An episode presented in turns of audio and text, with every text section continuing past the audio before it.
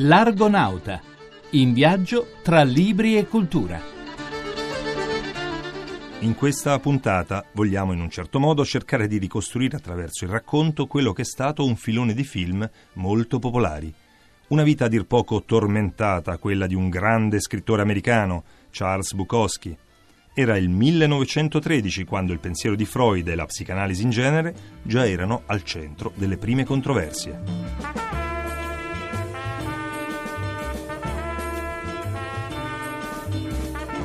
Buonasera a tutti gli argonauti da Paolo Corsini. Si chiama Kiss Kiss Bang Bang, edizioni Bloodbuster, il libro di Fabio Melelli su Duccio Tessari, il maestro dei peplum e degli spaghetti western. Ma il libro è anche inevitabilmente un omaggio a Giuliano Gemma, recentemente scomparso, che con Tessari ha lavorato in ben otto film, da Arrivano i Titani a Una pistola per Ringo. Libri e cinema di Riccardo Paradisi. Si chiama Kiss Kiss Bang Bang, edizione Bloodbuster, 224 pagine, 15 euro, il libro di Fabio Melelli su Duccio Tessari, il maestro dei peplum e degli spaghetti western. Ma il libro è anche inevitabilmente un omaggio a Giuliano Gemma, che con Tessari ha lavorato in ben otto film, da Arrivano i Titani a Una pistola per Ringo, da Tex a Kiss Kiss Bang Bang. Gemma, come ci ricorda Melelli, è stato d'altra parte uno degli attori più popolari del nostro cinema e anche uno dei più completi, un eroe per tutte le stagioni, capace di calarsi nel western come nel mitologico.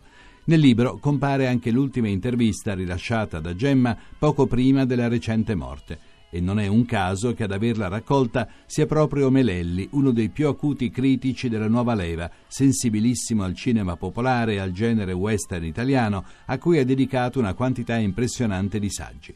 In questa intervista Gemma ha parole di riconoscimento per Tessari, il regista che lo ha scoperto e valorizzato di più. Duccio mi ha tirato fuori qualcosa che non sapevo di avere. Parlando con lui scoprii che aveva una certa dose di ironia e così ha scavato, lavorando su quella. Un giorno Sergio Leone mi disse ho visto un bellissimo film giapponese che era L'ultimo samurai e mi disse perché non lo facciamo in chiave western? E io disse mi sembra un'idea. E vidi il film e rubando clamorosamente almeno il 70% del film, io come sceneggiatore e l'85% Sergio proprio come inquadrature, venne fuori per un pugno di dollari. Un film western in Italia se ne, hanno fatti eh, 976. E per gli attori come facevate? Si ritornò al neorealismo, prendendo le facce giuste, per cui gli attori di origine nordica, quindi veneto, milanesi, genovesi, fino a Firenze e Bologna, potevano fare gli americani buoni da eh, Napoli in giù verso la Calabria e la Sicilia diventavano messicani, quindi cattivi e quindi venivano rapidamente uccisi anche perché ce n'erano più a disposizione. Il grande momento degli stuntmen, degli uomini dei cavalli, degli horsemen era, è stato proprio il periodo western, anche perché eh, c'era questa identificazione man mano nei personaggi che loro avevano. Per cui questa gente che era tutta, oh tu, domani che si fa, incominciavano ad, ad avere una mutazione, sembrava una, un racconto kafkiano, cioè si, si ritrovavano una, dalla mattina, eh, dalla sera alla mattina, invece che travestiti da Scarfaggio, travestiti da eroe dell'Ouest. Quella che avete appena sentito era ovviamente la voce di Tessari, mentre ora ascoltiamo un passaggio del film Arrivano i Titani con appunto Giuliano Gemma. Giove ha scelto te Crios, sei il meno forte ma il più furbo dei tuoi fratelli. Se tu riuscirai nell'impresa, voi titani sarete nuovamente liberi. Ah, era tempo che Giove si ricordasse finalmente di noi. Digli che accetto, che accetto con gioia. E se il fato mi darà una mano, restituirò presto la libertà ai miei fratelli.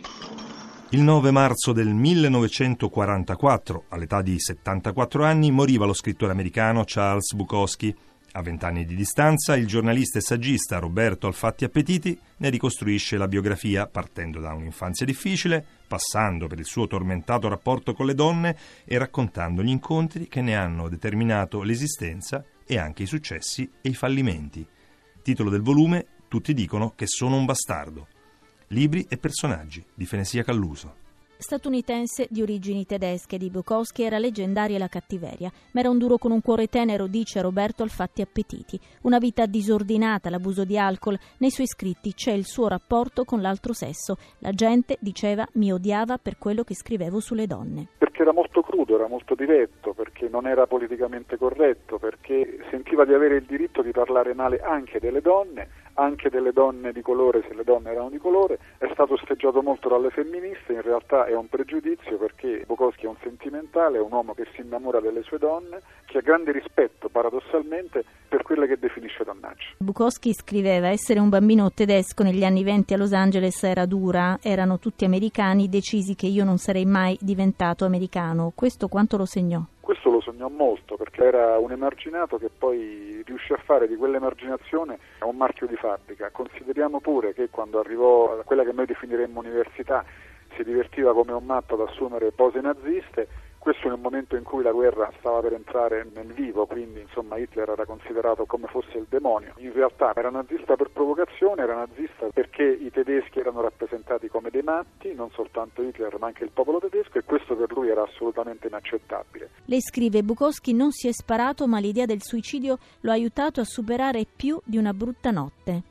Sì, Bukowski nei primi anni ha vissuto, ha vissuto, un inferno perché voleva scrivere, non riusciva a scrivere, per farlo era costretto ad accettare lavori che per lui erano degradanti. E quindi era costretto a vivere alla giornata, spesso eh, non lavorava e passava dei periodi quasi da barbone e quindi accarezzava anche l'idea del suicidio. A chi piace oggi Bukowski? A me sorprende e fa piacere nello stesso tempo che piaccia ancora molto ai giovani, perché è considerato probabilmente uno scrittore autentico, uno scrittore onesto, uno scrittore che dice le cose come stanno, non era un autore pubblicato in quanto personaggio stravagante, in quanto personaggio colorato, ma era un, un intellettuale a tutto tondo che è per certi versi paragonabile a Cioran, a Knut Hamsun, a Céline, ai grandi nomi e grandi intellettuali del Novecento.